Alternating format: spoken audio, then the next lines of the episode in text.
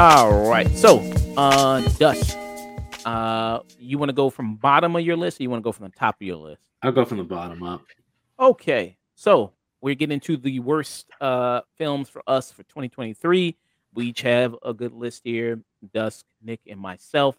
Uh, but I'm, we're going to let Dusk go first and go through his list. Um, so, what is your number ten? Uh, or actually, your dishonorable mention. You want to get into your dishonorable mention? Sure, I'll give the dishonorable mentions. The ones that did not ma- make this list. Yeah, I wanted didn't have to. The honor of getting into your worst movie. The worst yeah. stuff. Uh, yeah. First on the dishonorable mentions is Peter Pan and Wendy. Uh, okay. A remake retelling of Peter Pan and Wendy with all the color and the adventure and Disney aspect of that characterization completely removed. And it's a drab, sad little movie that, uh, frankly, was kind of as it didn't even deserve the time to be on worst. It's just, it's bad, but just mediocre enough that escapes to being on the worst of list. Mm. Um, saw this movie. It's on my list as well. Yeah. And after seeing, because after watching this, I did a review of uh, Hook with Chris from the Black Stars podcast with Robert uh, Williams, uh, Steven Spielberg. Mm. Yeah, Steven Spielberg directed film, um, which had so much color and so much light. And then you see this, and then it's this that kind of ugly, grayish kind of filter that this movie has. Not really a whole lot of life to it, it seems like. And yeah, I, I was, I was really. I was like, yeah, this is kind of a nothing burger of a movie. And it continues Disney trying to make kind of another adaptations of their previous work there. Uh, Nick, did you see Peter Pan and Wendy? Uh, this is one I missed. I, I didn't get a chance to see it. Okay. Oh, boo-hoo. You didn't yeah. miss much. Yeah. What's next on your list there? Next on my list is a movie probably most of you didn't check out, but I did, called In Fire, starring Amber Heard, Eduardo Riega, and Lorenzo McGovern Zaney. And the story is extremely simple. It's about a doctor, played by Amber Heard, who travels to a remote plantation to care for a boy who has unexplained abilities. And the folks there believe that all these unexplained abilities is because he's possessed by the devil. It uh, it's on this list for a few simple reasons. One, the movie is extremely, extremely boring, despite being a thriller.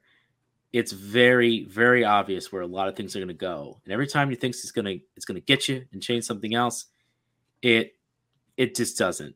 The acting, it, it's just, it's just very, very poor in a lot of areas. Mm-hmm. Amber Heard in particular just cannot handle the accent or having the stage light on her. She's just not ready for prime time, as it were, to really kind of handle this kind of a period piece movie, and it's a very psychological thriller, where she's trying to, as a psychologist, try to understand the kid, and there's a lot of back and forth. And when the kid is working circles around the main character, character-wise, and the villagers around there act crazy and fanatically, and you want something to kind of happen more than something does, and it really ends up just just not working out that, that well. It's both over exaggerating of mo- emotions and severely underplayed in its performances, and together it just comes down to a very just very poor experience. This kid, he's supposed to be like the motherfucker from Children of the Corn or something like yeah, that. Yeah, he's like, th- th- that's oh. what they think. Okay, and she goes there because she's trying to prove otherwise, and things run amok, and He she tries to talk to him, and the I've explained I've given you more detail than the movie is even worth giving. Mm.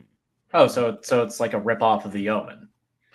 Kind, kind yes, it's basically like Western Omen. uh, okay. It's basically the uh, which would be kind of interesting if it wasn't so played so so dryly, so seriously, so. It just doesn't. It just doesn't work, and the performances are all over the place. Okay. So that that's my number nine, In Fire, It forget oh, mostly forgettable. And the reason it's as low as it is is because it's mostly forgettable. Okay.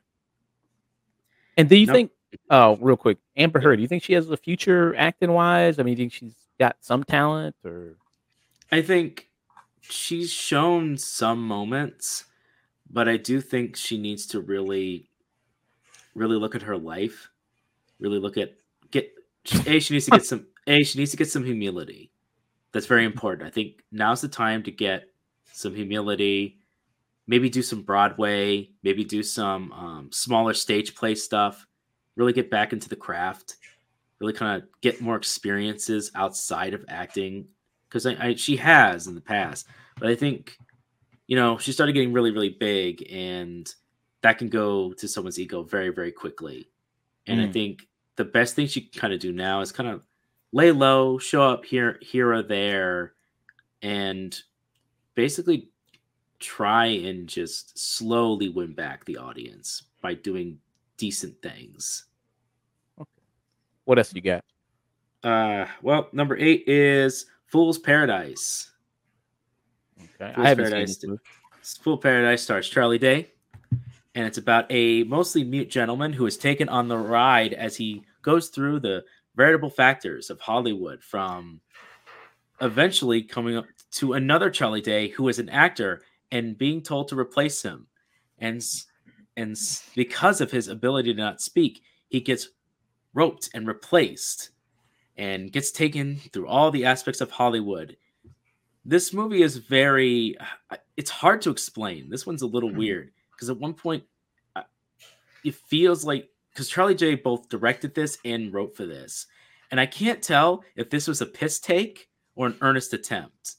If this was a piss take, this is a, it's almost, it's almost funny, but it's very, but it would be like funny to friends, you know, or friends you would be in on the joke. And it feels like the rest of us aren't. And if this is a genuine, sincere attempt at satire and, uh, a comedy, it just falls flat and just doesn't work. And I'm, and I just can't tell which, because his elements were both, were both apparent, but no matter which one you choose, it doesn't work either way. It's a fascinating little movie, which is why I put it as number eight, because while it's completely weird and unfunny and so lifeless and just, it, it's somewhat fascinating because of that. And it's almost interesting that I, it, yeah, this movie's got it, a lot of good talent. It's like, got a lot of great talent, and they, they, they show up with decent. It, it honestly feels like, hey, Charlie Day, I know I'm in Hollywood now. I can get some people that I know want to be in my movie, and I don't know what the point of the movie was, but it's interesting, and that alone saves it and allows it to be number eight on my list. This isn't Ray Liotta's last movie, is it? Is it his last one? It's one of. I don't know if it is his last, but it's I don't, one I don't of know if last. It, it's one of his last ones. I, I think uh, I think Cocaine Bear might have been the one last ones he filmed before his passing, but I, I might be wrong about that. Um, I hope yeah. I hope it's not the last movie. I, hope, I really hope so. Maybe end on a on a better note there, huh? I Charlie so. Day directed this, wrote this. I like Charlie Day. I love him. I love him on It's Always Sunny. Sure, his, his film career has been not all that great. I loved him in Horrible Bosses. I thought Horrible Bosses. Mm. Other than that, I haven't really. Charlie Charlie Day. He was, the, he was the only character in Horrible Bosses I had zero sympathy for. Mm. Uh-huh. Hey man, he was getting raped, man. He's getting sexually assaulted, man. You know, man can get sexually assaulted too, man. True. You know. Mm-hmm. Uh, but I'm sorry, I cut you off there. What are you gonna say? Nah, it's okay. Uh, uh, do we go on to the next one? Uh, yeah. Um. Oh, uh, yeah. Sure. Person in comments said, "Fool's Paradise is at the top of the most disappointing movies of the year. Such a great cast mm. and so utterly lifeless and unfunny." Yeah, it's great. Yeah, Edie Falco, Jason Sudeikis, John Malkovich, Common. It's uh, got a great cast. Kate Beckinsale. Yeah, great cast. All right. Uh, what is your next movie? Number seven is a movie I, I think, Josh, I know you saw it with me, is a Hypnotic, the Robert Rodriguez joint, starring Ben Affleck. This is supposed to be a mystery action thriller, and it's just ends up being a confusing kind of a nightmare of special effects, weird story, and idea concepts that don't quite gel. Uh, both a simple and convoluted plot at the same time. And it just, none of those elements seem to really come together. It wants to be this mystery thriller, but it really just ends up kind of being a hot mess. Mm. And yeah. yeah, go ahead. Uh, yeah, I saw this movie with you. Um, it's Stupid People's Inception. Uh, yep. that's, that's basically what it is. uh, you know, it's trying to recapture that same thing. Um, also trying to have like a little bit of a like a Y A type element on here, because it's like people who like are hypnotics, which is like they got like superpowers. It's like people who are like Charles Xavier and yeah. Jean Grey or something like that, where they can like control people and shit like that. Um, so there's that kind of element in here, and like I said, unnecessarily all these kind of loops and turns that just don't really make a lot of sense. And then, spoiler alert, in case you hadn't seen this movie, this movie tries to end off like I was leaving the theater, and then all of a sudden was playing, and it's like it's trying to set up a sequel. I was like, man, your ass ain't getting no sequel. Yeah. Like, bro, you ain't getting no sequel. Stop it. Hey, just, it, hey, it, it's uh, fitting that whole Y A aesthetic they're going for. Yeah, so it's like, come on, man. Come on. But yeah, um, Robert Rodriguez directed this. I appreciate Robert Rodriguez kind of, I guess, is stepping out of his normal wheelhouse. You know, mostly doing like, you know, super kid movies or ultra violent, you know, kind of uh, uh, hacky kind of movies, you mm-hmm. know.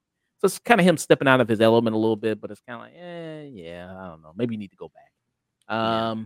So, yeah. What do you uh, next is number six, Expendables four. Yeah. Oh, I, uh, I hated this movie. Yeah. Yeah. This was a, this was a piece of crap. Now we're starting to get into the halfway point of the worst list. Uh, removing most of the ensemble cast, especially mm-hmm. Stallone is barely in it, and a really terrible performance by Megan Fox, who just yeah. cannot do what they want. And Jason Statham could not care less being in this movie. Yeah, he he's the only one really holding this together, because everybody else looks like they're just thinking about the house they're gonna buy with this check. Exactly. It's just a complete. Uh, it, the action scenes are pretty bad. Are pretty bad. The effects are really mm-hmm. limited, and it just, oh man, it's just a. Uh, I wanted a good action movie, and it couldn't even be that. Mm-hmm. And it, and it had the audacity to cast uh, martial arts legends like Iko Uwais and uh, Tony Jaa, and film their fight scenes with about the shakiest, closest camera possible. Yeah. That... It's like, yeah, this is this is the kind of action movie that pisses me off. Six. Six. Number six on the list. Uh, terrible. Don't go see that. Go, there are plenty of other. I would rather watch Silent Night than watch Expendables four again. I audibly, because there's a point where so Sly is out of this movie for yes. almost two-thirds of it. And when he comes back in, I audibly yelled out, "Oh, fuck you," in the movie theater. That got a bigger laugh than anything in the movie. Yeah, Sylvester Stallone's like, "Look, man, this is my last movie. I don't really oh, want to do these fuck anymore." You. Really? I feel like he is the one that really wants to do these again. Because like, no, what this is his last one. That's why Jason Statham is like such a major character in this. Because oh, oh and like this, oh. spoilers, the, the Sylvester Stallone is supposed to killed off, and so then he just shows up later. You're like, oh, what the fuck? Yeah. No, and then they reveal the circumstances of how. It's like, Jesus Christ, you're a fucking serial killer. Yeah, I yeah, know. Oh my god. Uh, anyways, um, number five is Ant-Man and the Quantumania. It is, for as much decency and pretty good moments as Paul Rudd gives this movie, he can't save this mess. Mm-hmm.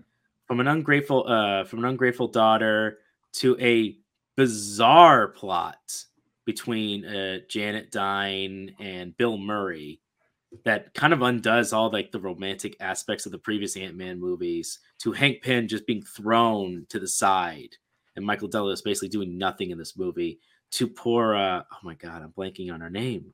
Who's uh, uh, Evangeline? Evangeline. Evangeline. Mine is all not even be in this picture, and the unfortunate aspect of trying to set up as Kang, who gets beaten up by ants, and the absolute destruction of M O D O K and the insult to Mo- M O D O K as a character.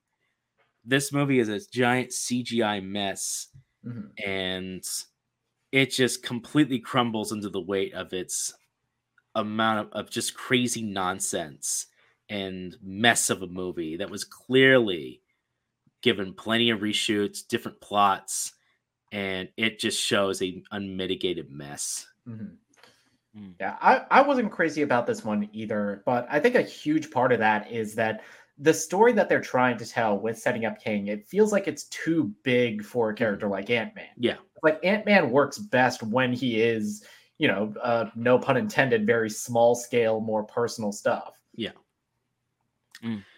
This should have been a uh, this should have been a proto Fantastic Four fam exploring the quantum realm, and the quantum mm-hmm. realm needed to be scary, and laws of mm-hmm. science needed to match. It should have been like a s- quantum heist movie, like an mm-hmm. actually let's go in and get something and hope we don't screw things up. That's where Ant-Man works. He works when he has a small cast who he works along with. Mm. Um, yeah, it's been a it's been a rough year for superhero movies and oof. Disney. Uh, it's been kind of a rough year there. Yeah. Uh, for my number four, it's Wish. When uh, this this one kind of broke my heart. Mm-hmm. I honestly, I I wanted a just all they had to do. This was a layup. one hundred years of Disney. Let's make a two D animated movie with all the bells and whistles and make a pretty traditional Disney animated movie. And what we got was a bland, forgettable, unsatisfying movie that causes more problems as it, than uh, I think they expected with the story and script. For songs that feel absolutely re- reused, which they were, from a previous story, to being taken over by other creators and veteran animators leaving this project. This movie, and yet announced as a celebration, this movie was doomed to fail. And the animation just doesn't look finished. It just doesn't look ready for prime time, and it feels it. Yeah. Normally, I wouldn't even rate this high, that high in the list, but the reason it gets number four is it's one hundred years of Disney, and this is how they celebrate. This is the movie that's going to try and celebrate everything. What a colossal disappointment. Yeah. Yeah. Um, I saw this. Yeah. I kind of felt the same way about it. I thought that it was kind of just bland. I mean, that's especially kind of after we've seen The Boy and the Heron and we see mm. what real animation looks like. If you're going to celebrate a hundred years of what the gold standard used to be, you need to come swinging. Yeah. Um, so, and then you see, even from like, you see the trailer here, uh, see, I can pull back with the trailer, but it's like from mm-hmm. the studio that brought you Cinderella and Beauty and the Beast and, yeah. you know, classics these... that are still watched even now. Yeah. Twice. yeah. yeah. Twice. Yeah. uh, they, they brought you Beauty and the Beast twice. Yeah. Uh, Lion King twice. Yeah. They, Cinderella three times. Yeah. So, you know, all those movies. And then, yeah. For that, you know, yeah. Yeah. For uh, number three is, well, if you thought Ant-Man Quantumania was bad and thought it was a bit messy, here comes The Marvels. Mm. The Marvels literally feels what a cutting room floor is for an editor. I'm sure there is a two-hour version of this movie that doesn't make it a whole lot better, but at least makes more sense.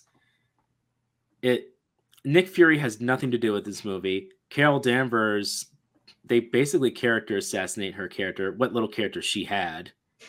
Uh, and no matter how much charm Kamala Khan, the actress who plays her, brings to it, can't fix a listless plot that doesn't make a whole lot of sense with a villain that I can't even remember their name. uh, if that's not a sign of how far the M C U has fallen, I don't know what is. I'm trying to think of her name now. I'm trying to think of Can, her. Can you? Uh, I do. Think. I want to say Kiera or something. No, no, it was a, a Darben, I think. Oh, hey, ding, ding, ding, ding, ding. Darben. That's, what it, Which that, com- that's what it was. In the comics. And uh, she's a gender swap version of the comics character who, from what I know, based on some people who talked about it, mm-hmm. had a have a much bigger um, attachment in the comics, and actually is pretty important for a later Kree slash Shi'ar war that later happens in the comics that sets up a whole different arc. I'm like, well, they're dead now, and it doesn't matter now, so that's not going to happen. It feels of a of a it, it's just Disney has just been swinging one miss after another, and it's just this felt like a a half literal half-baked movie. Mm. Not even half-baked, a quarter-baked. It's yeah. still runny. Um, but, go ahead. Yeah, I mean, like I said, rough year for superhero movies, considering all mm-hmm. the things that came out. I don't even think this is the worst superhero movie, because there's still some other ones that uh, we're going to get into later. Mm-hmm. Um, on my and Nick's worst of and my worst mm-hmm. of here. But yeah. Um, yeah, it, it, yeah, it, it's been a rough year for for the superhero for the superhero genre in general. I think both uh, critically and financially. But I think it's less to do with uh, you know both both the uh, both of the major like comic studios have kind of like run out of steam. It's more that audiences are more discerning about what they're willing to go out and spend their money on in theaters. Mm-hmm. It's, it's like the big, yeah, the big hits this year were Barbie and uh, Barbie, Oppenheimer, and uh, Spider-Verse. It's three mm-hmm. movies that all feel very distinctive. They feel like they are the voice of that director that is working on it. Right. You've got uh, your boy, Mario. Mm-hmm. Chris There's Pratt. An exception. That's an exception. yeah. Uh, yeah, the reason this is number three on my list is it's not the worst, but it gave me it, it, it it's the biggest symptom of the problems with Marvel right now, where it didn't have any defining features. It just felt like a, a blob, where nothing was gained, nothing was really set up, nothing was really taken advantage of, and ultimately ended on a kind of on a wet fart. And that's pretty bad in my book, especially when you consider the heights of where mm-hmm. we had left off. Um, moving past that, uh, I'm, I'm in my top two now. So this is number two. It has to be here. Exorcist: The Believer. Ooh, I, I'm right there with you. This is also my number two. I I had lowered lowered expectations just hearing all the... you know, um, all of the negative reviews about this going into it. And I was also, you know, kind of iffy on David Gordon Green as a horror director. I loved his uh, his first Halloween film back in twenty eighteen. And mm. I've kind of, you know, just kind of felt eh about uh, his Halloween sequels. But here it's taking all the problems with the with those movies and putting it into a subgenre that he kind of doesn't really feel like a good fit for. No, yeah, th- this movie, this movie just doesn't work, and it's insulting. That's where it gets number two on this, is the amount of insult it does to the original Exorcist movie, the amount that it just wastes the potential of what this could have been. With on the unfortunate thing about this movie, too, is what's two standout performances between these two young ladies. Mm-hmm. They they uh, yeah, they salvage. The reason this yeah, isn't two, number one is because yeah, the, of their performances. Yeah, the two kids really salvaged this, and I also think Leslie Odom Junior for mm-hmm. as kind of a nothing script as he is given in this movie, he is giving it his all. Yeah, they save an otherwise completely terrible, reprehensible movie that insults its previous aspects, and I just hate the message of this movie. Mm-hmm. It's just so stupid. It's it, so it's, nonsensical. It's. Yeah, for me, it's not even that the message itself is stupid. It because it, it's like Green is obsessed with this idea of of a community overcoming evil, but the which way it can work that, in Halloween, yeah. Which, but how they use it here, it's literally just okay. Your religion's turn now. Your religion's turn now, was, and here comes the Catholics with the steel chair. Uh, it really did. It felt like a. I was like. Oh my God, this could have worked as a parody and I would have been laughing. This felt no, like a I, uh, scary I, movie. No, I felt more tense in the Scary Movie two exorcism scene than I did in this. With James Woods and all that. Yes. Oh my God. Yeah. Uh, before I get to my number one, here's just a quick of other dishonorable mentions. Just real quick. Uh, Winnie, Winnie the Pooh, Blood and Honey. Mm. I mean... I knew from the get-go that when this is titled, it wasn't going to be good. And guess what? It wasn't. It was just a cheap way for now it's in the public domain to make a quick buck. And unfortunately, it made a bit of money. And so they're working on now Bambi and a few other movies. I think, and I'm sure we'll see a lot of these movies going in the future. Yeah. I think the director said he's doing a sequel of this, I think he said. Yeah, yeah. I'm sure he I'm sure he is. He set it up. Yeah. It's a cheap, quick horror movie using public domain characters that he now they have now have access mm-hmm. to. Yeah, the and yeah, and this is also this is very high on my list of the worst ofs. But the mm. biggest thing about it is because last year I had a I had I think it was an honorable mention. I had Terrifier two on that list. Mm. And if you're looking at those two these two movies side by side, you can see you know you can see some similarities between them. Both are very low budget. Both are kind of putting more an emphasis on gore and kills. But with Terrifier, there was an element of care and uh, and uh, passion behind it with uh, with Damien Leone and with uh, David Howard Thorne's Art the Clown. Here, this just feels lazy. Yeah, this feels conceptually and uh, in execution, it feels lazy. It does, and it's just it it's just not good. Another on- dishonorable mention is Knights of the Zodiac. Now, I don't even think any of you guys saw this. I've never even heard of it. Oh, my God. So, Knights of the Zodiac is an old nineteen, nineteen eighties anime series, originally then manga. This was a live-action version of this. Hmm. And it has Dragon a- Dragon Ball Evolution vibes all over. Released by Sony, helped by Toei Animation. This movie is just a piece of crap and takes all the interesting, fun eighties style Um, anime slash um, Greek Greek style vibes that that previous series had, and just breaks it down. Its greatest sin is wasting talents like Sean Bean and a few other a- actors. This thing is just a piece of crap. And uh, uh, this lead act, I feel like I've seen him in something before. Yeah, like the the cast is like not bad. It's just a complete waste of a very of a I very think, interesting. I think that lead actor, series. He's playing Zuko in the uh, in the. No, no, no, he isn't. Never mind. No. Not all Asian people look alike, Nick. Damn, man. Come on, man. Yeah. It Knights of the Zodiac, it's just it's just terrible. It just doesn't do the source material justice. And that was a big shame, especially to a lot of people who uh, Knights of the Zodiac is really big in, which might surprise you, in Brazil. Mm. They were looking forward mm. to that this movie. They've been big fans of it. And I, I can't blame them. Oh, oh, the, oh! That's where I saw it. This uh, the lead actor is a uh, Mikenyu Ma- Maeda. He played a he played a, a Rorona Zora in the live action One Piece. Okay, yeah, he's much better in that. Yeah, he's just not given much to do in this. Honestly, it's just not good. Mm. But it it's I didn't care enough to put it on the worst because I already kind of knew it was going to be bad. Mm. But I needed to mention it here. And then last but not least um, is Totally Killer. It wasn't bad enough to be on my list, but I wanted to mention it anyways because it just had nothing to it. Mm, yeah, I felt the same way about it. Yeah, but I've seen it on. It's highly rated. I've seen it on some people's best though. A lot of shit can be highly rated. Doesn't mean it is. uh, yeah, but yeah, Totally Killer. Yeah, but the, I'm gonna end my list with the number one spot. The moment I saw it, it was number one. This is Indiana Jones and the Dial of Destiny. Mm.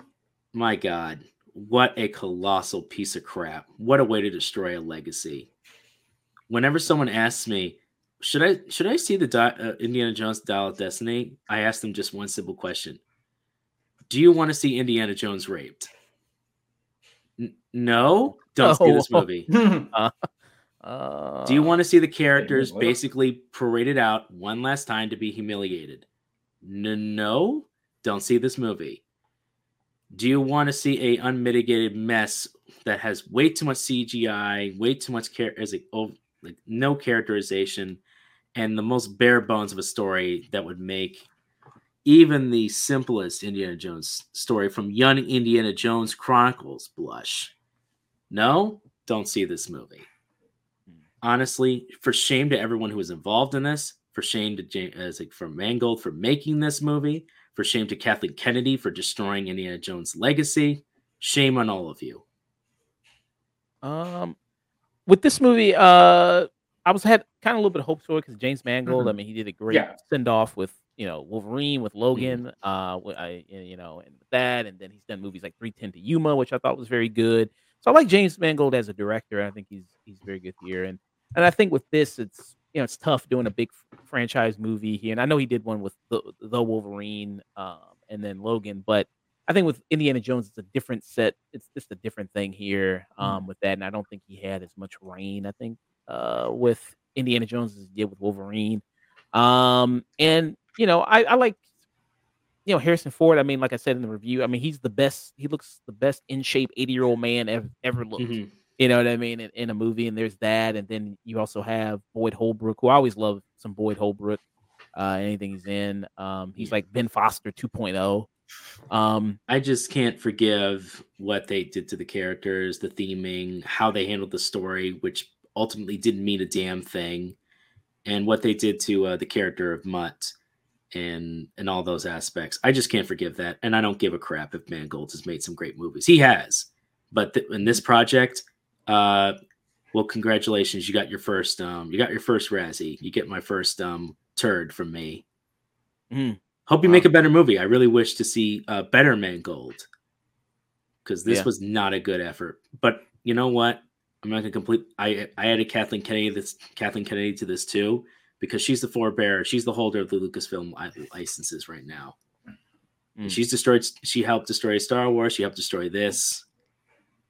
Yeah, it's just sad to see. Uh so that was Dust. Uh, top ten worst films there. Um, and then Nick, get into it with his. Okay, uh, so uh, starting with uh, my number ten worst of, it is uh, The Nun two.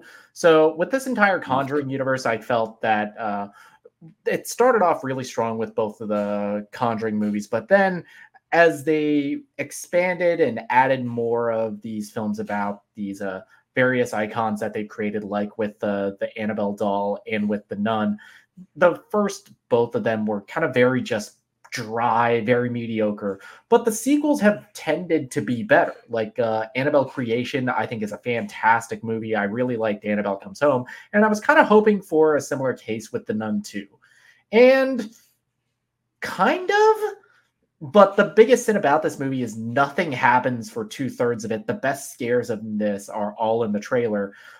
But the third act of this is legitimately awesome, but it takes way too long to get there. The characters are very dry. I think uh, Thaisa Farmiga, she is very good in this movie, but she is not given a lot to do. Jump scares you see coming a mile away. It's a subgenre of horror that I've grown very tired of. Um, moving on to uh, my next entry in this. Uh, so my number nine film is a movie I just saw this uh, past weekend. I sadly missed the review for on the show, but it is Aquaman: The Lost Kingdom.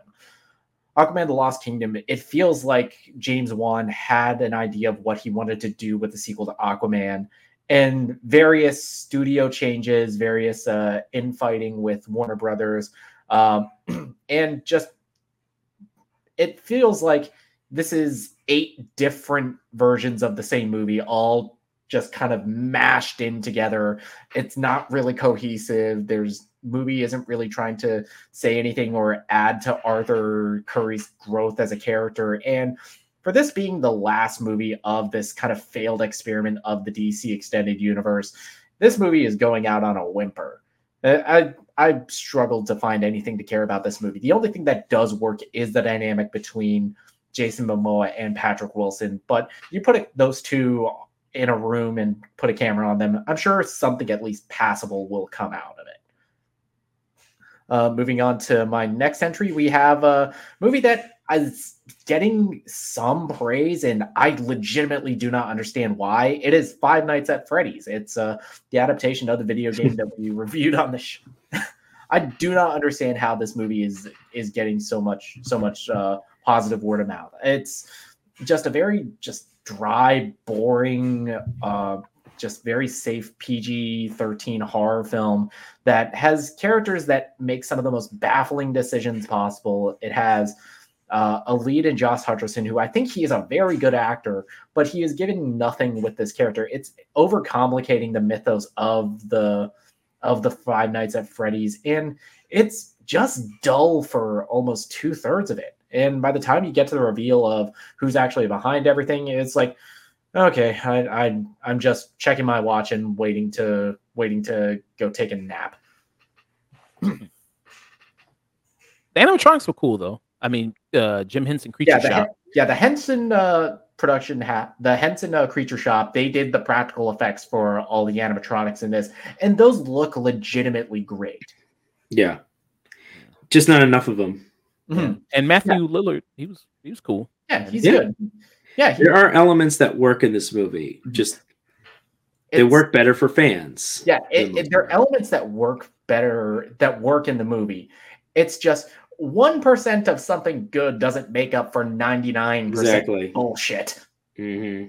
And speaking of bullshit, we have Gal Gadot's latest action film from Netflix, to Heart of Stone. Oh it's my God. Like you take Mission Impossible and you remove all the personality out of it.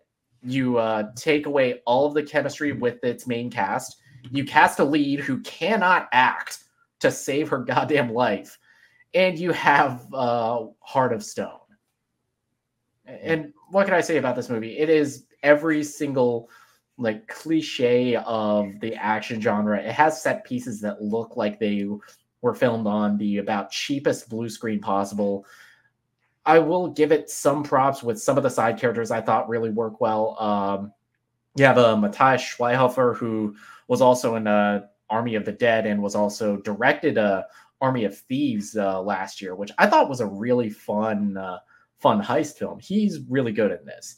Um, what can I say about this? It's it's boring. It's just a dull action movie. It's action isn't really filmed well. There's technology doesn't really make any sense that they're showing off this. I, I, will, I, I will give it props where you have a villain turn from Jamie Dornan, and it reminds me, yet, yeah, yeah, outside of Fifty Shades of Grey, this dude is a legitimately talented actor. Damn, man, spoilers, man, spoiling the movie, man. It's in the trailer. No, you can't, he looks evil. It's fine. Okay, uh, next up is uh, the Hulu's uh, remake of White Men Can't Jump, uh, starring uh, Cinqua Walls and uh, Jack Harlow. It's you. It's another case uh, very similar to Heart of Stone, where you t- or even um, another movie you talked about with uh, Little Mermaid earlier this year, where you just take the original movie and you strip it of all of its personality and all of its edge, because this feels like a very This feels like it would have been belonged on A B C Family about how little teeth it actually has. Because there's a subplot where, you know, one of the characters kind of has a gambling addiction and nothing comes of it. And that was a huge element in the original film with uh, Woody Harrelson and uh, Wesley Snipes. Mm, yeah. And we reviewed this movie together, and we both reviewed the original White Man Can't Jump and this one together. And yeah, we were comparing and contrasting both mm-hmm. these movies. Um, yeah. And- Yeah, and we try not to. We try to not uh, just hold this movie to the same standard as uh, the original film, because, you know, every movie, every adaptation is going to do something different from previous. And every single decision that they altered from the original movie just made it worse. Yeah. Um, and, I mean, this could have maybe been something, you know, um, mm-hmm. this was also, we're going to, Kenyon Barris, he's, He a menace. I, I finally get what people people been saying. He also did one of my worst movies, You People, this year. Um, Eddie Murphy. Um, that was also really terrible. Yeah, yeah he. Yeah, I forgot about yeah, that he, one. Yeah, he also wrote this, and uh, I think he produced the House Party remake that came out last yeah. year. And oh, he, uh, he did. Yeah, yeah, he did. Yeah, that, he's a but, goddamn menace. Oh my god, his fingerprints are him. And a lot of bad movies, because he also did, had... he also wrote the Coming to America sequel too. Oh my, yeah. Um, but that was legitimately awful. Yeah. Um, and then this one, yeah. So yeah, but yeah. oh, oh my god. Yeah. Go ahead there, Nick. Ugh, yeah. Um, moving on to the uh, the top five, or I guess the bottom five, the worst of the worst. So number five for me is The Flash, a movie that I think mm. it's baffling considering how it got made with the, all of the controversy of its lead star. But besides that, this movie feels like it is just taking the audience and just purely relying on these nostalgia and member berries in order to get some kind of emotional rise out of you. It, mm. it It, this movie falls apart completely if not for the presence of Michael Keaton's Batman, who I think this is a legitimately great performance from him, and he is the best part about this movie. But when the best part about your movie is another character and not your lead, you have failed as a superhero movie. This movie, it doesn't it doesn't give Barry any kind of compelling arc. He like doesn't learn his lesson at all at the end of the movie. He is uh, the younger version of his character that you see in the trailer. He is the most annoying protagonist I have ever seen in a movie this year. I wanted to beat the actual shit out of them. Mm. I think... And, oh, go ahead. Yeah, and it's like Batman works in this and Supergirl works in this. And ultimately, it doesn't matter because this shit's getting rebooted. Yeah. yeah, that's a big problem with D C right now is everything's mm-hmm. getting rebooted. Um, and a lot, of, a lot of the stars have been replaced. Some preferred to have stayed, and some mm-hmm. should have been gone a long time ago. Yeah, um, I think this for me, this uh, the Flash and Aquaman two are tied for probably the worst superhero movie of the year. Probably, really, um, I would say so. Um, yeah, just with the Flash, I, I mean, like Nick said, I think the only reason it's not maybe the very worst is because you do have Michael Keaton in it, and they kind of save it in here. Um, and then you also have Sasha Kaye, who's in there, who she's only in the last like twenty minutes of the movie. Yeah. Like, you know yeah. what I mean? Yeah, her character, they, they really waste her. Her character yeah. is entirely a plot device. Yeah, yeah. She isn't a character in this at all. And especially when you consider like what the Flashpoint Paradox story is, mm-hmm. this is so lame compared to what it was in the both in the comics and in the animated movie, which did a fairly decent, pretty good mm-hmm. job. Of cap- trying to capture most of that. Yeah, story. And, and yeah, and a lot of fans, the animated movie is actually the better version of the of the comic story. Mm-hmm. Yeah. Cut a lot of crap out. Yeah, uh, I'm one of those. What you got next for us, Nick? Okay, so next is uh, you know, Zack Snyder's latest uh latest half epic, because of course he's got to release his four-hour rated R director's cut, his uh, you know, uh, Moon is Gray cut. And it is Rebel Moon. It is take everything you love about Star Wars, add about, you know, take away all of the cool stuff in Star Wars, like, uh, you know, the dynamics between the characters, uh, this uh, this fresh new uh, world that you see, a lot of the practical effects behind it, uh, this like common, this very simple story about good versus evil, and just make it ninety percent characters ex- expositing their backstories. Uh, take add slow-mo every like zero point two and a half milliseconds for no reason. Um, shoot all of the action up close, so grainy you can't even see what's going on, which is really disappointing considering that action used to be one of the good things that Zack Snyder was good at as a director. And you have Rebel Moon.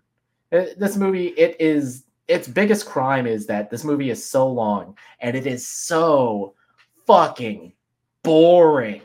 It's like none of the characters have any kind of screen presence. Uh, Sofia Boutella, she is a very talented actress, but I do not think she has the chops to carry a movie. I think she mm-hmm. works best as a supporting player. Mm-hmm. Yeah, we were when me and Josh were uh, talking about this movie. That was pretty much exactly what I was saying too, because uh, we we both agreed. We I thought she was both stunning and just. Mm-hmm. Just stunning. She's a beautiful woman, oh. and her talents as a dancer as well as an actor were much better served in um, Kingsman. Yeah, in Kingsman, uh, freaking uh, um, Star Trek Beyond. Yeah, Star Trek Beyond. She's she works as a great side. It's yeah. a good enhance. I don't know. The only time I've ever seen her as a lead that worked was the movie Climax, but that kind of worked oh. for her mm-hmm. element because that was yeah, like. That- That thing, dancer movie, yeah, that yeah. that yeah, Climax is more uh more of a musical anyway, so mm-hmm. it kind of really fits her skill set. But here she's asked to uh you know give a lot of uh monologues, that, but all of them are just exposition about her backstory. That you know, you know, would have been cool is if you actually showed that instead of just you know giving us this flashbacks, yeah. these yeah, uh, you know, very constant. long slow motion flashbacks. Yeah, this movie is very, I said in the review, this movie is very tell, don't show. Mm. What you got next? Yeah, right? Which Zach, I guess Zack Snyder took the wrong lesson from Star Wars. Yeah. Uh, next uh, next up is a movie we talked about earlier, Winnie the Pooh, Winnie the Pooh, uh, Blood and Honey. Uh, this is everything that is wrong with uh, kind of crowdfunded uh, indie horror, where you have a movie like Terrifier two, where it is made with such passion, made with such... Uh, love behind the craft of making the special effects and a fantastic uh, villain performance from David Howard Thornton. You take all the personality out of a movie like that and you have this. This is just very lazily cobbled together for a quick buck. And those are the movies I hate the most. And it isn't even fun on a, on a horror level, because the kills, they're very just dry, very boring. They don't utilize the iconography of Winnie the Pooh. It is just, it is just any, take any uh, generic slasher movie villain and you have this. What else you got? And last but not least, for my worst movie of twenty twenty-three is Expendables fucking four. This piece of goddamn dog shit. This movie absolutely... The Expendables was kind of like a fun experiment of the twenty tens. It's let's get all of these uh, kind of aging action stars together in a movie and let's have them go out on one last ride. Let's pay tribute to the movies of their glory days. And for the first one, it's like, fine, I guess. It's kind of a fun novelty. And they just keep beating that dead horse down with Expendables four, kind of taking out all of the, a majority of the original cast, because I guess, you know, they said no. Yeah. and and removing all of that, filming the, taking away all of the charm of that and putting it into the hands of, of a character in Lee Christmas, who you just pick any Jason Statham character and you have him here, but he doesn't have anybody to play off of because he is more of the uh, solo lead. He gets separated from the team for a majority of the movie, and that removes all of the charm from it. And you also shoot action from guys like Iko Uwais and uh, Tony Jaa, and you and you could never tell that these guys are professional martial artists. You could never tell that they have made some of the greatest action movies of the two thousands with uh, you know, stuff like Ong Bak and The Raid and The Night Comes for Us. You would never know that. Mm, yeah, I'm done talking about this movie. Fuck this piece of shit. uh yeah, and you know. Like, I think it wasn't it within the third Expendables where the Jet Li goes like, "Yeah, I'm not coming back." Like, even says that in the movie, he's like, "Hey, you Fuck gonna be you. back?" He's like, ah, "I don't think no. so." Yeah. Like, uh, you can make short jokes about somebody else. You make short jokes about Jason Statham now, I guess. Yeah. Like, I'm I'm out of here. Fuck this. Wow, and I uh, thought my I thought my my comment about Indiana Jones was harsh. Well done, sir. uh, yeah, it, uh, it is the time, the only time this year I have audibly scree- yelled at a movie. Just oh fuck you! That it earned it. It did earn it. It. I don't get emotional ab- about movies, but this one pissed me off. Mm, mm. Um. All right. So it's just my list. Like I said, there's going to be some crossover here, so I won't go too much into depth. But there's some movies that weren't on you guys' list. Some movies that I saw. Uh, and I'm making it. Uh, but yeah, let's start with my dishonorable, as uh, Gus names it. And my first uh, dishonorable pick, where I'm going to go bottom top, is The Angry Black Girl and Her Monster. Oh um, yeah, this one. And this movie we reviewed it. It's an Amazon yeah. Prime. No, it's a Shudder movie. It was uh, Shudder, and then it eventually came mm-hmm. to Hulu and Netflix. Yeah, uh, Shudder original film. And I wanted this to be good. I think the concept mm-hmm. is good, um, especially after seeing this year. We had another Frankenstein reimagining with Poor Things, mm. which is a, a kind of Frankenstein reimagining, but told from kind of a feminist kind of lens. And with this, it's like, okay, you could have told a Frankenstein retelling from a black, uh, you know, type of lens there. And it's done in the most ham-fisted way possible. It, it kind of feels like after I haven't seen the movie yet, but looking at the trailer for something like American Fiction, it's like, it looks mm-hmm. like something that would be a, like a trailer, like, the writer would be writing for that, and kind of like movie. a it's kind of like a parody inside of like a movie, pointing out like the satirizing a lot of the tropes of uh, black media. Yeah, mm. and this is this is written by a black person, directed by a black person. I'm happy to see them, you know, uh, him, you know, write write this movie and get it up off the ground and make it, uh, which is good. Uh, but I just feel like, man, it's just it's, it's so heavy handed. And like I said, you you have a lot of things here that could work, and the concept of it, but it's just the it's. It's Spike Lee kind of feels like at his worst elements here of like when he does sometimes some stuff where it's just like, okay, just so you got to get it. I got to really, po- I got to look in the camera and tell no, you what it's. No, I wouldn't insult Spike Lee like that. This mm. is more Kenya Barris. Mm. Kenya Barris. Or Tyler Perry. You know, it's like, yeah, man. There was a moment in this movie where the movie st- stopped for a good minute and she, uh, one of the characters took out a book and talked about uh, the support. On how, um, oh my God, it was it was Malcolm yeah. X, and she was in a book and then saying that they don't want you to, you know, read this stuff in schools, and they try to hide the information. Again, could have been weaved into the story in a much better way, and it's it's a shame. I don't want to shit on the movie too much, But mm-hmm. it's just like, yeah, I just like, come on, man. I think I think you can just do better on that. Um, mm-hmm. So yeah, that was my number five there. Uh, number four uh, for dishonorable mentions. Uh, I'm gonna go with the movie Renfield. Renfield was a movie Nicolas Cage uh, mm-hmm. and Nicholas Hoult. And again, setup is good. You, okay, you're you're taking the Dracula story. You're coming at it from a different perspective mm-hmm. this time. You're gonna do it where it's focusing on mainly the assistant of Dracula, Renfield. And the way they approach it, like it's like a it's like a domestic abusive relationship, you know. Mm-hmm. Like, you know, what if you kind of took that aspect on it? But then the movie gets ruined by they bringing in this fucking crime gang story with Aquafina, and she's a cop, and she's trying to take down this cartel. It's like, I don't give a fuck about this. I don't give a fuck about these cops or this cartel or whatever, yeah, this and, gang. Yeah, um, and it doesn't help that uh, a she is kind of playing that very typecast Aquafina role, and B, you have Ben Schwartz who plays the uh, like cartel villain, and it's one of his weakest performances I've seen in his entire career. Yeah, I mean it's it's him doing it because if you've seen him in anything, his comments, if you've seen Parks and Recreation, he's John Ralphio. I mean that's basically what he's doing. It just his doing that character to the max here. Um, the action scenes, uh, to see him kind of do a lot of stuff. I hate C G I blood. It's a lot of kind of mm-hmm. C G I. It just looks like kind of like Kool-Aid or Uh, you know, something like that kind of going around, and that's not threatening at all. That doesn't look kind of scary.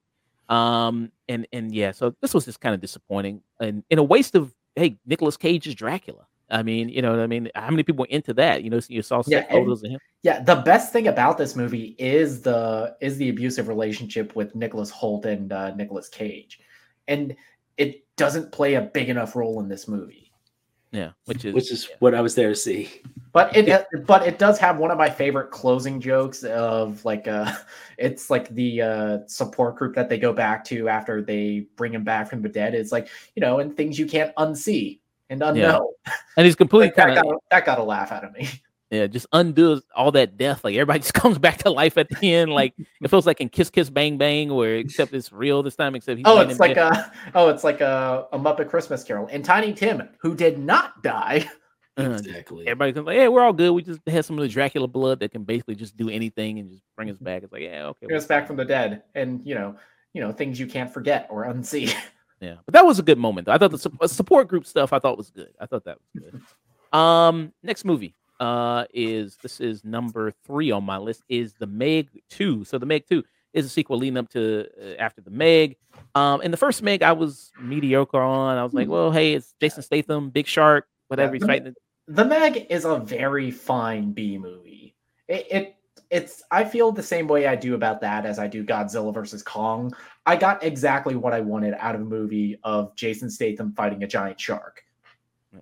Um, is except this time with the sequel. It's like, ain't enough of the shark. We came for the shark. I mean, that, that, that's the main attraction here. And I feel like we didn't really get a lot of that. And I did this review with Marley from Marley Love's Film. Shout out to him and his channel, The Real Loves Podcast. Yeah, we did this. And it's like, yeah, yeah. it's just like a lot of the shark is like, it's not here. It's supposed to be, you know, like that's the whole big element in here. And they try to add in something with corporate corporate espionage and two, these two uh, competing companies going against each other. It's like, again, I don't care about none of that. I'm here for the shark. That's what I'm here for. I don't hear about these characters fighting over business or who's going to get some patent or some something they were fighting over. Mm-hmm. Um, so that was, I mean, it's like, yeah, that, that's what I mainly came up. But there's some good, good scenes here, like the underwater scene. Mm-hmm. That's pretty tense where they do that. It has, and it has is, one. Of, it has one of the gnarliest death scenes I've ever seen in one of these. Yeah, like this scene right here. If anybody's seen the movie, I think it's on Max now. Mm-hmm. Uh, but if anybody's seen it, like the, somebody's head just pops just like yeah, that, the, and the implosion. It's, Yeah, that, that was pretty good. I like that. There's some good deaths in here. Um, you also have another character in here, uh, the, the Asian guy who Jason Statham is with, who basically, I mean, it's almost like his movie too. It's almost like they kind of have to split the movies. Hey, we gotta also go to China. It's reminding, it's reminding you that this is co-funded by by a Chinese studio. If the first one didn't do it for you. Yeah, it's like, hey, listen, we want more of our people in here. You better you better film this motherfucker. It's like I wouldn't be surprised if there was another cut in China. What it, they just cut out Jason Statham entirely. It's just him. It's just this. It's just it's just this dude. It's like don't even know people don't even know Jason Statham is in this fucking movie. They go like, who? Jason Statham? What the fuck is he doing? And Jason Statham, of course, is. I mean, he's gonna be Jason Statham. I mean, you know, as always, uh, with a lot of movies, he's gonna be in. And we're gonna see a movie with him coming up in January where he's gonna be the beekeeper. It's like it's fucking mm-hmm. Jason. You might as well just call the shit just Jason Statham Project Number Five. Yeah. You know what hey. I mean? Of course, and I'm looking forward to that, but it's David Ayer, so I know he's gonna fuck it up some way, yeah, somehow. Uh, another dishonorable mention, a guy that's kind of been on a little bit of a losing streak lately, mm. Taika Waititi, Next Goal Wins. Um, this was a based on a you know real life true story about the American Samoa uh, soccer team. You have Michael Fassbender in his. Um, I don't think I've seen an actor have like one really good movie and then one bad movie back to back. Probably, you know what I mean? Eddie Murphy with Norbit and Dreamgirls, uh, where he, because immediately when this movie, the same week it came out, he also had The Killer come out, uh, mm-hmm. the David Fincher movie. Um, yeah, so this movie, Taika Waititi, I know he's kind of, you know, he gets a lot of hate now. Um, mm-hmm. People kind of turn on with Thor, Love and Thunder. People were really disappointed in that. Um, I didn't hate Thor and Love and Thunder. I didn't think it was that good, but I didn't hate it. And then, but I think I do like some of his humor. I guess his humor is, it depends on if you're in the mood for it, if you're not. Like Jojo Rabbit, I liked. Uh, Hunt for the Wilder People, I liked. Um, uh, his first Thor movie, Ragnarok, I think that's one of the best M C U films. But this is just, I don't think there's anything. It's every lame kind of sports story here. There's, you know, like we talked about, every beat that a romantic comedy is going to hit. This hits every beat that a sports comedy is going to hit there. Um, there's some kind of okay scenes, like, you know, Michael Fassbender being a drunk, and, a, you know, that, there's some comedy that kind of comes out of it. There, I have heard things about people have said this movie's kind of transphobic here.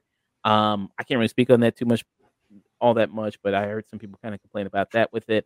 Yeah, but I don't think you're you're you're not missing anything by not seeing mm. this. This is yeah, yeah, yeah this such movie, a forgettable movie. Yeah, it, it is very forgettable. There is one segment I think towards the end where uh, it's like the main uh like guy who owns the soccer team is like really desperate to get at least one goal before. Uh, for the, you know, organization gets disbanded, and he's getting recalled the story of the game by his son. And I thought that segment was actually really funny. Mm. Yeah, that was pretty decent. Beyond yeah. that. And I it, thought, and it, I thought the actress he usually works with, because she was also in Ragnarok and Hunt for the Wilder mm-hmm. People, who's the wife of the owner of the team, the American Samoa team. I thought she was kind of funny. I thought she had a funny line, because he doesn't seem stupid, but he, somebody draws titties on his face. Like he makes a bet that if they lose the game, somebody had, they all going to draw titties on his face, and he does. And then um, she says, like, why you have titties on your face? It's like, you know, somebody drew it on me. So, and then she says that, you know, uh, drawings is the next step to the real thing, or something like that. The way she delivered it was kind of funny. Um, now, uh, my number one on my uh, dishonorable list. Now, this really is a movie I'm the most disappointed in this year. A movie I was kind of looking forward to. It's Silent Night. Uh, John Woo. Um, uh, I was. This was. This this one broke my heart. yeah. Um. You know, me and Dust reviewed it. Um. This yeah broke my heart. Really. This yeah. I think this is the most disappointing movie of the year. Uh. Simply because yeah, it's John Woo, legend. Like I said, legendary filmmaker, hard boiled, A Better Tomorrow. You know, classic. And this is him. This is his big return to American cinemas again, doing something. Um. His movies inspired so many of the modern action movies we have today. And then with this, it's kind of like, eh, it's just okay. I mean, it's nothing that you wouldn't see on any other streaming service of action movies that we've gotten now. Um, and actually, a lot of streaming services have a lot of, like, we Netflix with Extraction uh, mm-hmm. there, and like other Netflix kind of films like Kate or Gunpowder Milkshake or something. It kind of feels like something in that vein. And you expect John Woo to take it a step above and to go above and beyond uh, with that, with his legacy, uh, with his kind of legendary Uh, filmography, and he just kind of doesn't. Um, Joel Kinnaman, you know, I think he can work as an action star. I mean, we've seen him on the Suicide Squad movies, and there's some decent action scenes in here. Like yeah. the car chase scenes is good. Yeah. The car chase scene, the initial fight scene, uh, after he spent basically a year preparing for this revenge mission, I thought was really good. And Kinnaman, he actually did most of most of his own stunts for this, and I thought that works really well. But the whole gimmick of this is a movie without any spoken dialogue, I get it for Joel Kinnaman's character, but it doesn't really make any sense for every character in the movie to not have any dialogue. Yeah, there's no personality, and that's there, what me and Dustman. Yeah, it really came down to that, because you could have had Joel Kinnaman not say anything, and that's fine, and he works as a silent Avenger, mm-hmm. and that's it. Like, he's completely driven with minimal. You can have a movie with minimal dialogue, but they need to have a, a more personality. Mm. That was, was and the, and Christmas. You can have it over Christmas. It's going to be Silent Night. It's not enough Christmas in there. Yeah. Uh, so yeah, you that need was... to strangle someone to death with tinsel wire. Just wanted more Violent Night. With I did. I did. Yeah. If you're going to call it Silent Night, I want Violent Night. Yeah, and Violent Night fucking rules. Go watch that instead. Garbage. Um, yeah. So we get into my official worst of list here. So number fifteen, uh, Insidious: The Red Door. Um, as Nick mentioned with his movie The Nun two, how that was completely boring. This shit is completely boring. Uh, like this shit is just. I mean, listen, you you can have you can pump up the budget a little bit. I know, you know, we talked about overinflated budgets, but damn, at least have something going on. I don't want to see no fog machine.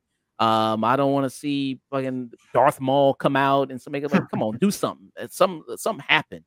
And with this, a part of the Insidious here, and this was, you know, watching this at first, this was my first Insidious movie. I'd never seen hmm. any of the other ones before, uh, so it was kind of interesting to kind of look into it.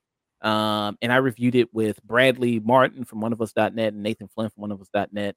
Um, and Nathan Flynn, he was the big, of course he is, he was the big Insidious guy. He had watched mm-hmm. bullshit movies before. And then, um, yeah, you know, he was telling me a little bit about it, but it, it's basically, you know, you have this kid, he's got kind of like the Shining. It's basically like the Shining ability. He, he can cross over to the other side and see all these different ghosts and everything. And he has to battle these ghosts. Uh, but the way it's kind of done is just, it's just not interesting at all. And I don't know, maybe if I saw the other previous movies, maybe I'd had a little bit more investment mm-hmm. of it, investment in things, but I just, didn't really care kind of what was happening in this.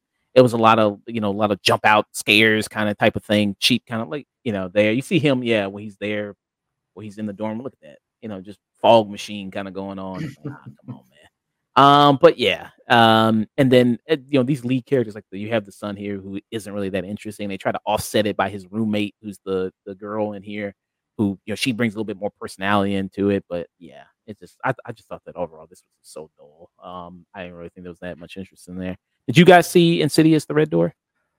I I missed it, and oh. I was kind of looking forward to this one because I am a fan of Patrick Wilson as an actor. This was his uh, his directorial debut. Yeah, and that, oh yeah, you mentioned that. Yeah, that's a shame for him, man. Directorial debut. Dust, what about you? No, I didn't see. I didn't see this. Okay. Um, now I'm going to move on to my fourteenth one. Now this is one we already talked about playing it already. Five Nights at Freddy's, Five Nights at Freddy's. Yeah. I mean, this was also wasted time. Uh, but the animatronics, they look good. They, they look good. Jim Henson Creature Shop. That was awesome. Uh, Matthew Lillard. It's always good to see Matthew Lillard. He's fun. You know, he has a good time with things. Uh, so that, that was good for him. Uh, let's see. So, uh, that was my fourteen, number thirteen movie that we've already talked about a lot already. Exorcist: Believer. Just believer. Mm-hmm. Um, yeah, I don't think I hate it as much as you guys, but I don't think it's that strong of a movie. David Gordon Green, I don't know. I guess he's going on this this run now where he's going to take every horror franchise and, and redo it in his own vision, I guess. Next up is going to be uh uh you know uh, uh Night, Nightmare on Elm Street. He's going to do Freddy Krueger. Oh, keep him the fuck away from Please. Freddy Krueger. No, you no, know? no, it's okay because then he can be possessed by two different people because after what he did to Exorcist, William Friedkin's coming for his ass. You know, like, so I don't know if that's what he's going to do, like this thing. And like you said, he's obsessed with this whole idea about community and, you know, how horror can, you know, change people and turn them evil and, you know, everything. And there's some elements about this movie I kind of like, like some of the performance Leslie Odom Junior I like in here. Um, I do like the idea of going to all these different religions and examining their rituals and practices for, you know, their versions of exorcism. So I thought that was kind of, get them all together and have them do it one at a time. That's just dumb.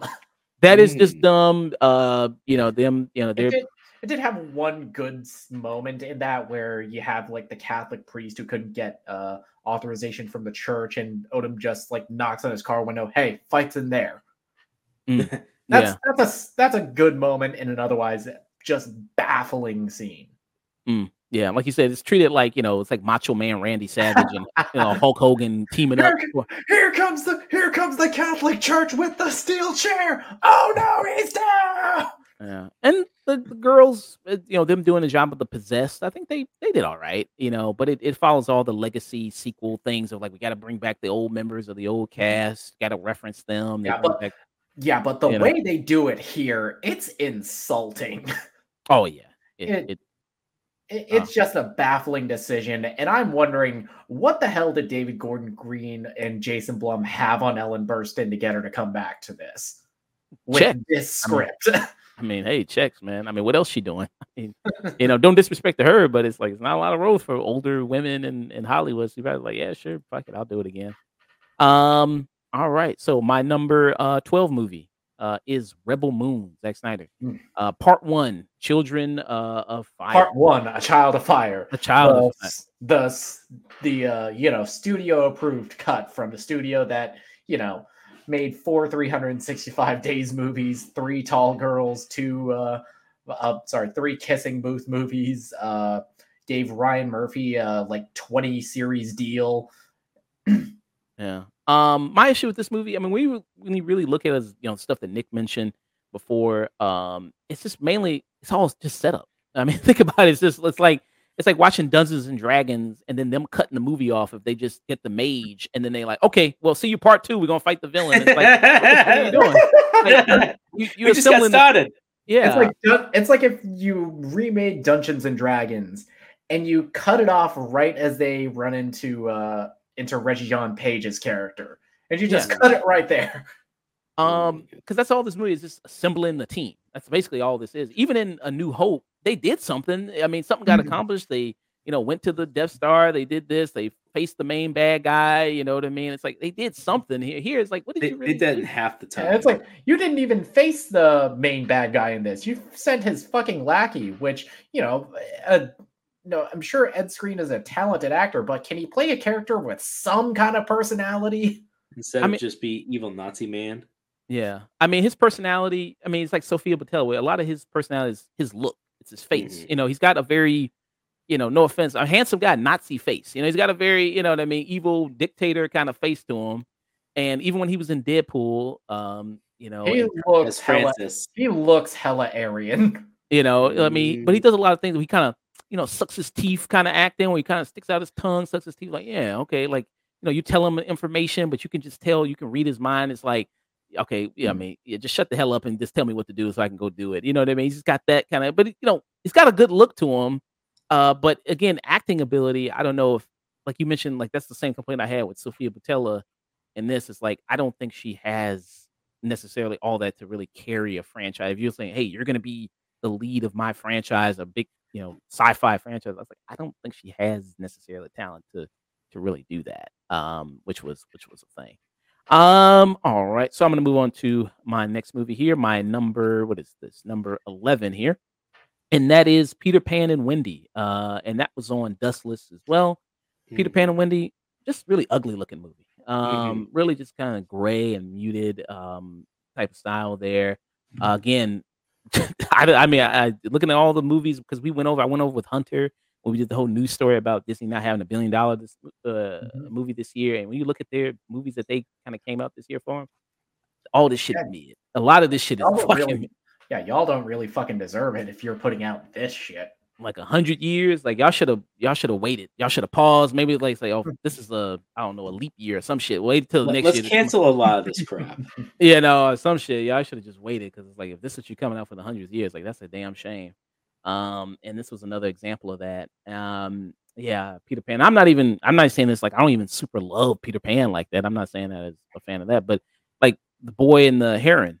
That was a better Peter Pan movie than this. Yeah, like I, I brought that up. Like this is a, that was a much better, better Peter Pan movie uh, than this was. Yeah, um, but yeah, and then you replace Tinkerbell. Um, you had uh, actress there. It's like you don't even do anything with Tinkerbell. Um, you just she doesn't even talk through most of the movie. Um, shame there. So yeah, um, yeah, yeah, terrible movie there. Uh, all right. So my next movie is a movie that Dusk also mentioned, Hypnotic. Uh, Hypnotic. Like I said, it's basically it's lame ass Inception. Um, yeah, that's that's basically what it is. They're trying to bring up that same kind of similar style, Inception plus a Y A movie plus X-Men. You know, it's that kind of same kind of thing going on. And like I said, them trying to tease a sequel at the end. I'm like, bro, you ain't getting no sequel. Stop. You know, you you that's not happening. Uh, Ben Affleck. Uh, I'm trying to think of the last great Ben Affleck movie I saw. What was because he's been on kind of a because there was this. Um, it was what was that movie where he was a, a cuck in it? What was that? Well, he got blue oh, balls. Uh, oh, oh, freaking uh, oh, um, uh, Dark Waters. No, uh, Deep but, Waters. Yeah, I think it was like yeah, what, it was deep, something deep, like that. Deep yeah. Waters or something with that is, and then he had blue balls without all of it. He's like, getting cucked by Ana de Armas. He's getting cucked, and I was like, "What the hell is this, man?" I was like, "This is a white Tyler Perry movie." That's that's really funny though. That, um, movie is, that movie is terrible, but it's fun to watch. Yeah. Um. But yeah, you know, this is kind of like, you know, but I, I like Ben Affleck, talented actor, really talented actor. Um. Yeah. But then this, but this just ain't it. And I, you know, and I just feel like, yeah, this style. And William Fichtner, who's usually a good bad guy in a lot of stuff, um, he was kind of wasted here. Like Dust mentioned, like super convoluted plot for no reason, trying to do twists and turns. It's like, yeah, this this this is just a waste of time here. Um. So yeah, that, that was that was Hypnotic. Um, my number, let's see here, that was my number ten. So number nine, I'm interested to see if you guys have seen this movie before. Let me pull up the trailer for it. Have you guys seen The Mother? Have you seen that? The Mother. I did. We did a review uh, on it. No, I missed this one. Okay, so The Mother. Yeah, so you, you, Josh, and you and me, we did the review about with that. Yeah, so it's a Jennifer Lopez movie. It's a Netflix film. Um, as Nick mentioned, we just, you know, he talked about another Netflix film, Heart of Stone with Gal Gadot. I'd be interested to see this one and Heart of Stone to see which one is better. I'd be interested to kind of compare these movies, but I wish you would rewatch it. Um, it's an assassin movie. It's your typical kind of assassin type story here. Uh, that's Jennifer Lopez. I think she did do the training for it. You know, she did the thing we see actors sometimes when they play roles of assassins and everything, they go to the, you know, sometimes like John Wick, Keanu Reeves, he'll go to the shooting range. You see him do the two guns and then do all that stuff. I think she did do this for that. And of course, Jennifer Lopez in great shape. Looks great. Amazing. Um, that's always impressive. Uh, but it's just not that interesting of an action movie. Not, I don't, I didn't get that all that invested in the story. Um, uh, you know, Jennifer Lopez, I don't think she's strong enough for a, a movie like this. Um, it wastes, um, what's his, that actor's name who was, um, in uh Werewolf by Night. Uh, yeah. Oh, uh, Gael Garcia Bernal. Yeah, he's in this. It's a waste of him in Completely this. Wasted. Oh, man. Yeah. Waste that guy, too. Yeah. Um. So it's a super oh, waste. You wasted him? All right. Yeah. Fuck this movie. Yeah. Yeah. They they waste they waste his ass. Yeah. Um. So it's just not exciting. I mean, even as on Netflix, it's like, hey, I want to watch something. Maybe turn my brain off real quick. Enjoy good shoot 'em up. This ain't even good for that. It, it's a completely waste of a film for that. Uh, so that was my number nine pick there. Uh, oh, let me get this off real quick. All right. And let's see. My number eight is a movie that Dusk had, uh, Aquaman and the Lost Kingdom. Um, yeah, this is a movie we just reviewed just recently. Um, like I said, I think this and The Flash are tied for my two of the worst films of the year. Uh, I mean, worst superhero movies of the year, tied for there.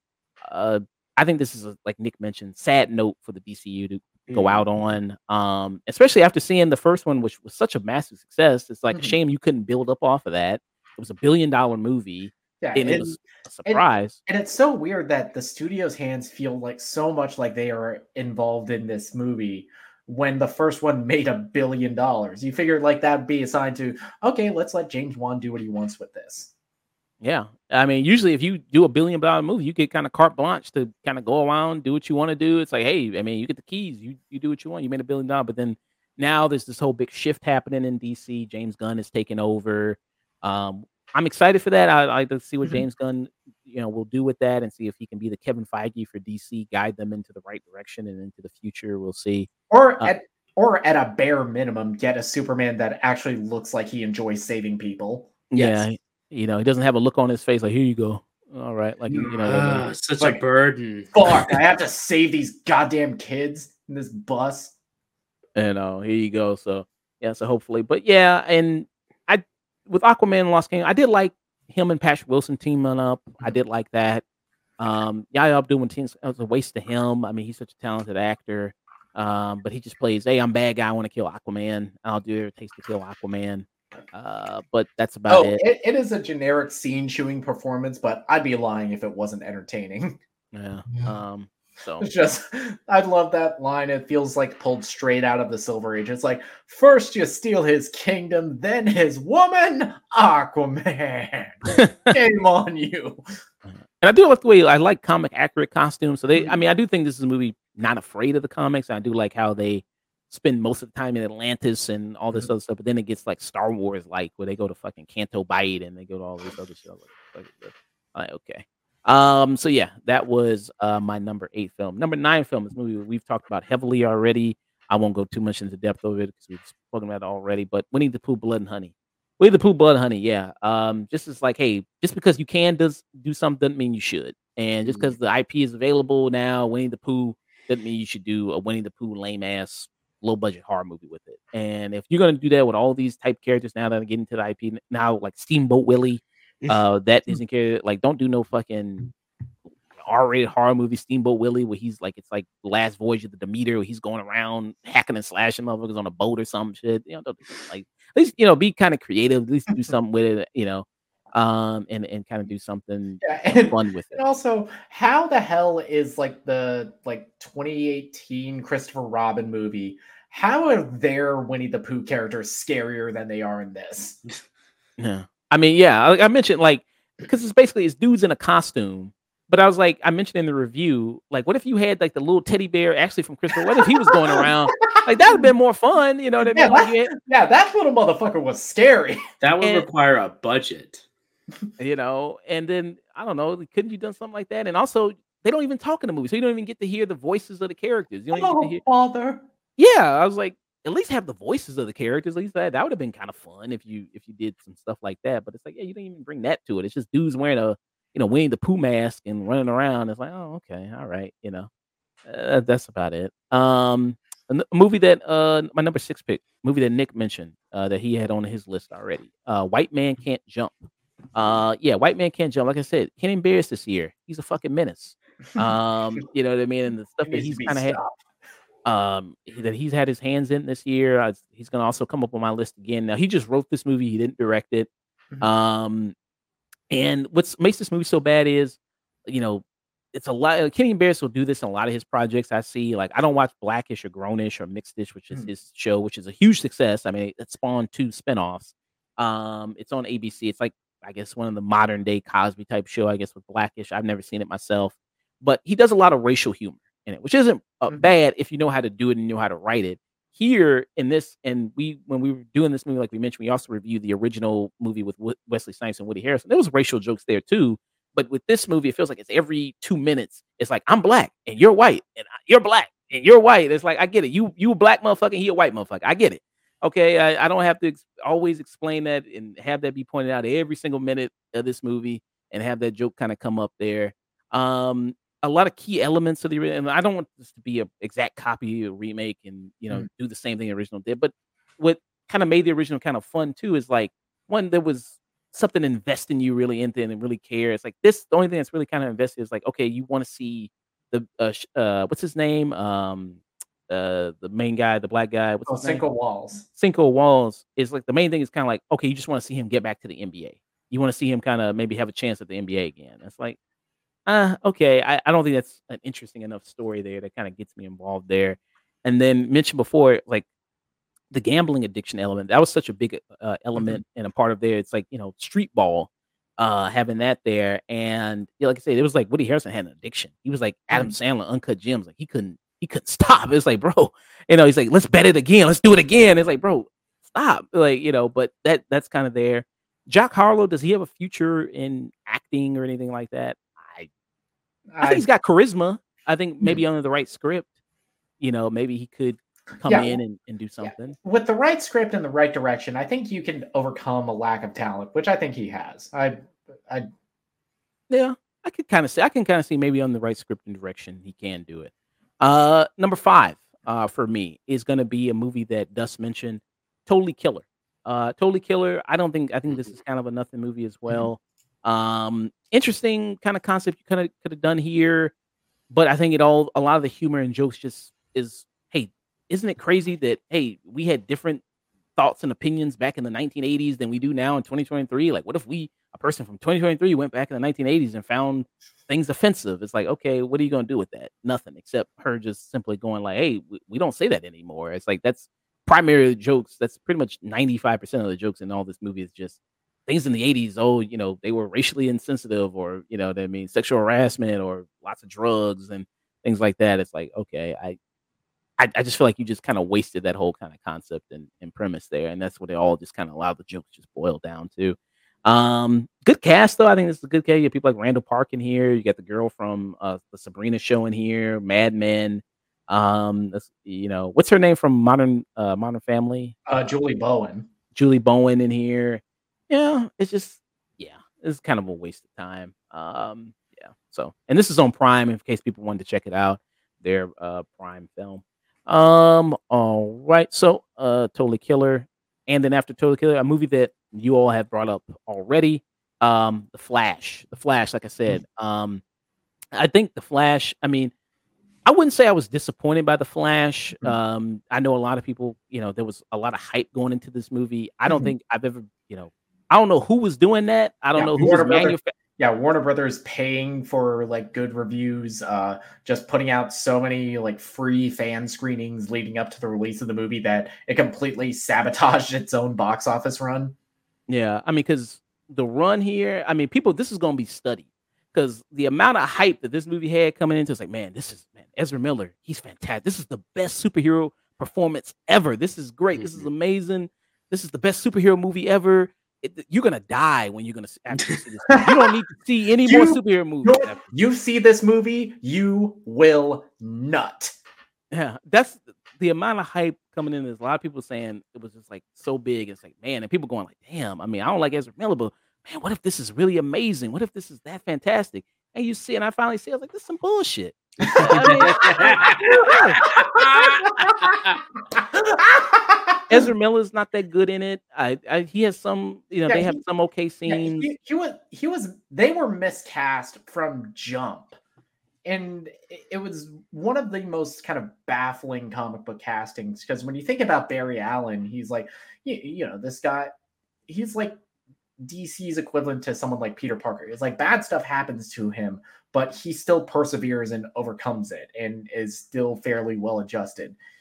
Here, Ezra Miller's got none of that.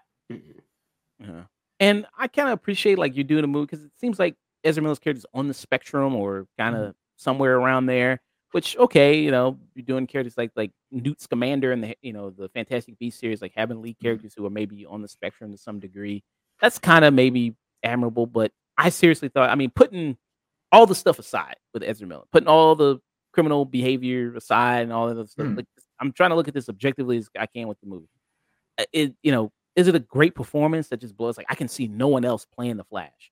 No, I don't really think so. No, no. Um, Grant Gustin did it for nine years on the C W and is way better, a better fit for that character. Yeah.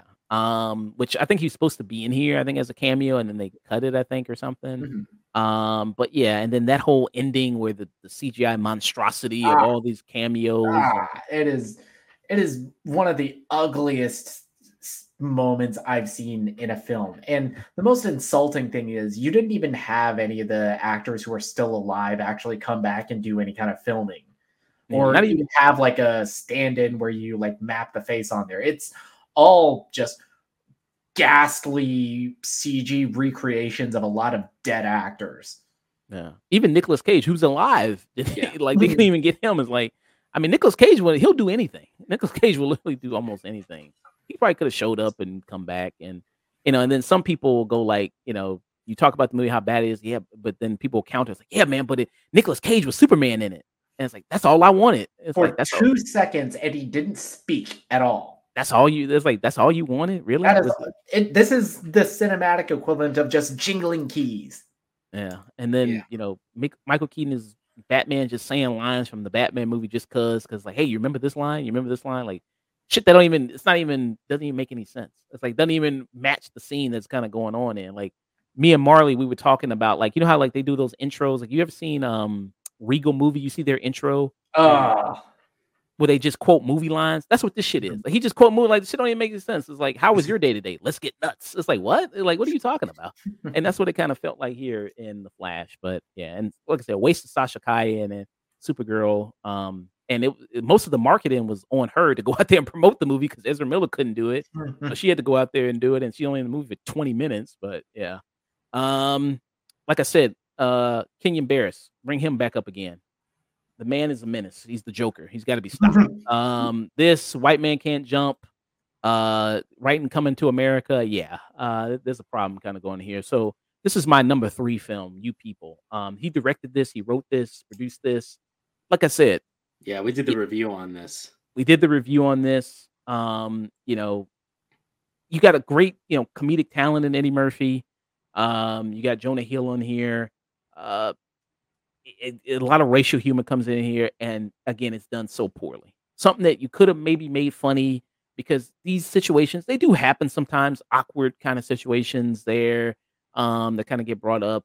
But the way that it's kind of handled here is just kind of so lame and not done well. Um, I don't buy them as a couple, Jonah Hill and Laura London. Uh, I mentioned that in the review before. It's not even because, like, hey, Laura London is so good looking and then Jonah Hill is Jonah Hill. Uh, no offense to Jonah Hill, but it's just that it just it seems like more of like a best friend relationship, not really like a romantic relationship there. That's like, I can see them potentially get married in this. Um, and yeah, like to have like a character, Eddie Murphy, who basically, if you know, if you're in the black community and know black people, basically like a Hotep type guy, you know, Doctor Umar type guy. You could have a lot of fun with that. If you if you really get somebody in there that really knows what they're doing or how to write that, you could have a lot of fun with that and really know how to write that and make it funny. But here it's just done so lame and, and, and so poor. Uh, Julia Louis-Dreyfus, um, and I know she was in a really good movie uh, this year, You Hurt My Feelings, which I haven't seen, mm-hmm. but it, I hear that's really fantastic. Um, so I guess she counters that out when she did that. Uh, David Duchovny, he might as well be a fucking ghost in this. I don't know. He just empty. He's just... He's, man, just watching this trailer, he looks so fucking high while oh, yeah. he's delivering this one. Yeah. I had forgotten he was even in this movie because of how quickly he's barely in there. Yeah, like he, he barely even really talks in this movie. Yeah, he, yeah, he he like, plays you know for like one moment, and he's just with them when they uh, when he announces, when Jonah Hill announces that, hey, uh, I'm interested in somebody. And he's like, oh, well, that's great. Yeah, well, he so, probably don't even know where he is. Nah. He's like.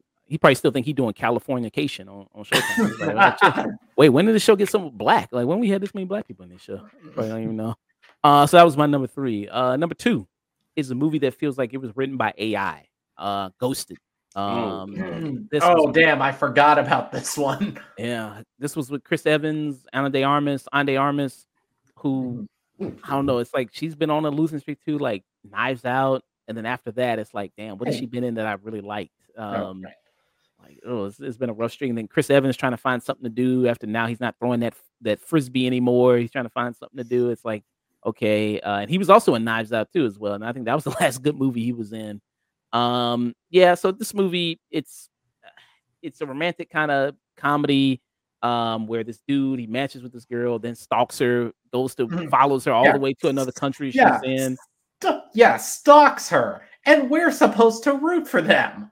Yeah, I mean, in any other situation, if a guy doesn't look like Chris Evans, it'd be like, nah, bro, this ain't yeah, working. The first, pro- the first problem is this movie is trying to get me to believe that a guy who looks like Chris Evans has trouble getting women. You know, it's like, come on. And no chemistry between him and Ana de Armas. It's just like, they're two good-looking people, but I don't feel any mm-hmm. chemistry at all between these two. You know, she's supposed to be the, you know, badass super spy, which worked in No Time to Die. That worked mm-hmm. there. I, I thought she was perfect there, but here, does not work at all. Um, like I said, feels like this was so generic, made by A I, and all the kind of things that kind of happen in this. Um, also has a a lame uh, Ryan Reynolds cameo. Uh, I don't know why he keeps appearing in movies and cameos. I don't know what the fuck. He just is he just walking around on set, just hey, you want to come in for a cameo? I just have no idea why. I'm I'm tired. Knowing Ryan Reynolds, it probably is yes. Yeah, he kind of just shows up. I, He's like, I'm a family man now, and I'm trying to make Deadpool three. If Disney doesn't keep screwing with me and ruining it. But it's like, uh, I also got Mint Mobile now. Uh, yeah, okay, our stocks yeah, isn't he, doing too great. Yeah, I'll be, I'll be in a cameo. Yeah, yeah he's, he's a he's a hundred billionaire with yeah, he's a billionaire even without acting anymore. Yeah. Um. So yeah, because he's got also the he's his own alcohol, doesn't he? Mm-hmm. Yeah, aviation yeah. gin, which actually isn't bad. Yeah. Okay. All yeah. things it's, considered, it's it's on the better end of like the celebrity alcohols. Yeah. Um. So. Last film, number one, Expendables four, Expendables. Um, there. The reason why this is the worst movie. So typically, I don't really hate movies too much. I think you know. I mean, hey, every movie. You know, I don't really hate's a strong word. I try not to say that and use that much. But usually, when I get into like the top five of the list, it's like these are movies I really actively hate because they just really didn't have much going on. Um, Expendables four. This has got nothing I like in it. Like just thinking, it's like. The characters I don't like, the action scenes I don't like. You know, if you're going to be at least this dumb action movie, at least have some good action in it. And that doesn't even have this. It takes place all on a boat uh, here. So it seems like they lost money during these sequels uh, when they were kind of doing it. This seems like it's some shit that should be on Redbox, not in movie theaters. Um, the cast that they have here, it's like, it's to a point now. It's like, I guess, did they run out of action stars now? Like, you got Andy Garcia, you got Megan Fox, you got, uh, uh who else is in here? Uh, fifty Cent, you know, coming in here. Um, I guess, I don't know. He's a gangster, I guess. He's a, he's a kind of guy. He's, he's hard from the streets, I guess. It's like, that kind of works, but I don't know. I just like, that's just kind of lame. Like I said, wasting guys from The Raid, Ong Bak, you know, close up, you can't even really see much what's going on. Yeah, it, it, the concept of this film series started off kind of, it's like, okay, hey, what if we take your old action heroes, bring them back? Mm-hmm. And it's like, nah, y'all should have stayed in the nursing home. Uh, that, that's okay, uh, Grandpa. Okay, Grandpa, come on, let's get back to your get back to your room. Yeah. Everyone's a Terminator. You know, it's like, yeah, because you see the people, you know, Jet Li ain't coming, like, he's not back. Wesley Snipes not back. Uh, Bruce Willis, for obvious reasons, he's not back. Obviously, for obvious reasons. Arnold Schwarzenegger, yeah, it's like, yeah, this, this is a whole. I don't know how this movie got as many sequels as it did. I don't know really how, but some way it did. So, yeah, that was, um, yeah, worst of twenty twenty-three there.